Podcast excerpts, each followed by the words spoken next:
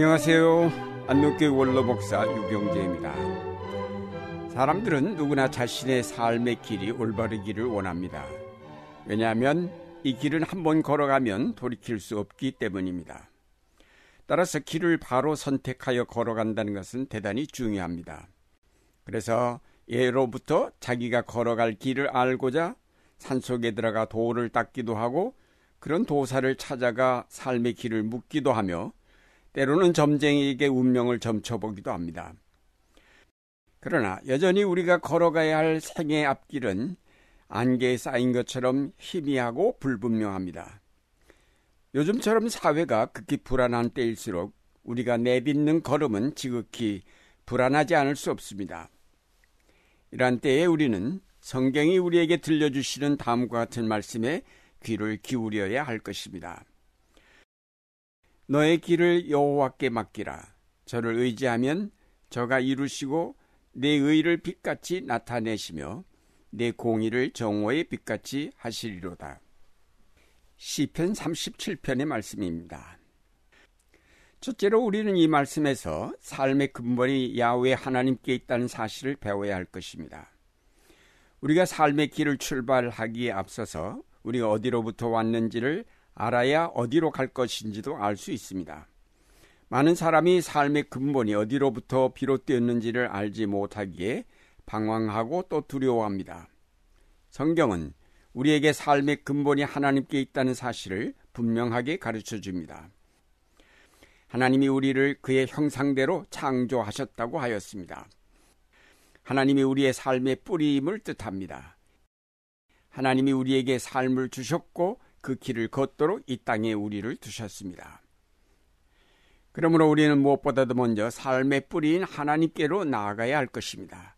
그리고 그에게 물어야 할 것입니다. 저를 지으신 당신은 누구시며 무엇 때문에 저를 지으셨으며 제가 어디로 가야 합니까? 진지하게 묻는 우리에게 하나님은 응답하여 주실 것입니다. 옛날 모세가 불타는 떨기나무 가운데서 하나님을 만나 배웠고 이런 질문을 던졌습니다. 그가 던진 첫 질문은 내가 누구입니까? 였습니다. 그때 하나님께서 그에게 주신 대답은 너는 내가 함께하는 자이다 였습니다. 그것은 모세의 삶이 하나님께로부터 나왔다는 것을 뜻함과 동시에 하나님이 그의 삶을 주장하신다는 것을 뜻합니다. 그러자 모세가 또 물었습니다. 당신은 누구이십니까? 그러자 하나님께서 대답하셨습니다. 나는 스스로 있는 자이다. 이것은 하나님이 영원하신 분이며 모든 것의 근원이심을 밝히시는 것입니다. 모세가 이렇게 하나님을 만난 이후 그의 삶은 완전히 하나님이 이끄신 삶이 되었습니다. 스스로 실패한 인생으로 알고 미디안 광야에서 은거하고 있던 모세는 하나님을 만나면서부터 그는 이스라엘 자손을 이집트에서 구원하여 약속의 땅으로 인도하여 간 위대한 지도자가 될 수 있었습니다. 삶이 불안하고 두려운 사람, 삶의 방향을 찾지 못해 고민하는 분들은 하나님을 만나시기 바랍니다. 하나님을 만날 때 당신의 삶은 그 뿌리를 찾고 그 의미를 알게 될 것입니다. 둘째로 너의 길을 여호와께 맡기라는 말씀 속에서 우리 삶의 목표가 야외 하나님께 있다는 사실을 알게 됩니다. 모세가 하나님을 만나면서 삶의 목표를 찾았는데 그것은 하나님이 이룩해 가시는 구원의 사역이었습니다. 우리 삶의 목표는 하나님 안에 있습니다. 하나님을 위한 우리의 삶이 되어야 한다는 말입니다. 하나님으로부터 시작된 우리의 삶은 하나님을 위한 삶이어야 한다는 말씀입니다. 그러므로 먹든지 마시든지 무슨 일을 하든지 모든 것을 오직 하나님의 영광을 위하여 하라. 고린도전서 10장 31절 말씀입니다. 하나님이 원래 우리를 지으실 때에 그의 영광을 찬송하게 하려고 지으셨습니다. 우리는 우리 자신을 위한 존재가 아니라 하나님을 위한 존재입니다. 하나님을 기쁘시게 하며 하나님의 거룩한 이름을 높이며 그의 행하신 일을 감사하며 찬송하는 일이 바로 우리 삶의 목표입니다. 사람들이 이런 삶의 목표를 알지 못하고 자신만을 위하여 살기 때문에 불안과 공포가 조성되고 전쟁과 살육이 끊임없이 일어납니다. 자기만을 위한 이기적인 삶은 천박하고 야비하며 무자비하며 파괴적입니다. 그러나 하나님을 위한 삶은 높은 영적인 가치를 추구하기에 그것은 고상하고 아름다우며 창조적이며 언제나 기쁨에 넘친 삶입니다. 하나님을 우리 생애 목표로 정할 때 우리는 삶의 보람을 얻습니다. 그 목표는 우리의 삶을 풍성하게 만듭니다. 그것은 우리에게 가치 있는 일을 지시해 줍니다. 그것은 우리의 삶을 강하고 용기 있는 삶으로 바꿔줍니다. 하나님을 삶의 목표로 정한 사람은 하나님이 보호하십니다. 하나님이 채워주십니다.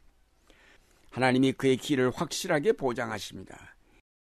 하나님이 그의 길을 빛내주십니다. 끝으로 너의 길을 여호와께 맡기라는 말씀에서 말씀 그대로 우리 삶의 길을 완전히 하나님께 맡겨야 한다는 사실을 배워야 할 것입니다. 가령 저의 아이를 훌륭한 피아니스트로 키우려 할 때에 훌륭한 선생을 찾아가서 그에게 아이를 맡깁니다. 그러면 그 선생님이 그 아이를 잘 지도해서 훌륭한 피아니스트로 만들어 줄 것입니다.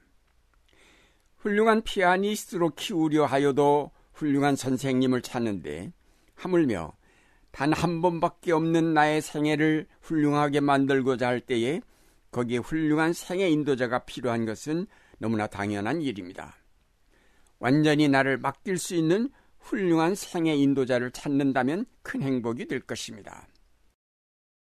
그러나 우리 생애를 아름답고 바람있게 이끌어줄 훌륭한 선생, 좋은 안내자를 만나기는 쉽지 않습니다. 도산 안창호 선생이나 월남 이상재 선생 같은 분들을 생애 스승으로 삼았던 사람들은 행복한 사람들이었을 것입니다. 그러나 그분들도 완전한 생애 인도자는 되지 못합니다. 결국 하나님만이 완전한 우리 삶의 인도자여 그 삶을 책임질 수 있는 분입니다. 그는 우리의 생명을 지으신 분이요. 무한한 사랑과 능력으로 우리의 삶을 풍성하게 하시는 분이며 전능하신 지혜로 우리의 앞길을 예정하신 분이기 때문입니다. 하나님이 우리 생의 설계자요 또 시공자이시기에 그에게 우리의 삶을 전적으로 맡길 때 우리가 계획하고 우리가 시도하던 것보다 훨씬 멋지고 보람 있는 삶이 이루어질 것입니다.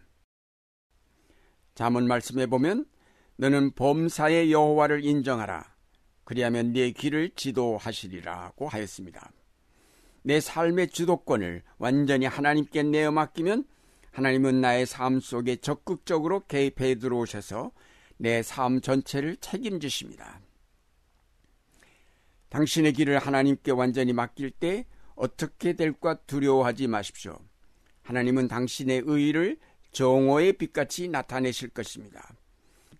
당신의 삶은 능력으로 가득 차게 될 것입니다. 당신의 생애는 보람으로 충만하게 될 것입니다. 당신의 생애는 기쁨과 감사로 차고 넘치게 될 것입니다. 사랑하는 여러분, 자신의 삶이 만족하지 못하다고 생각하시는 분이 계신가요? 모든 것을 하나님께 맡기십시오. 그가 여러분의 삶을 만족한 것으로 이끌어 주실 것입니다. 자기 앞날이 어떻게 될까 불안해하는 분이 계신가요? 완전히 하나님께 맡기십시오. 하나님이 후회 없는 삶으로 만들어 주실 것입니다. 시편 37편 4절에서 6절 말씀으로 오늘의 말씀을 마치겠습니다. 여호와를 기뻐하라 저가 네 마음의 소원을 이루어 주시리로다. 너의 길을 여호와께 맡기라. 저를 의지하면 저가 이루시고 네 의를 빛같이 나타내시며 네 공의를 정오의 빛같이 하시리로다.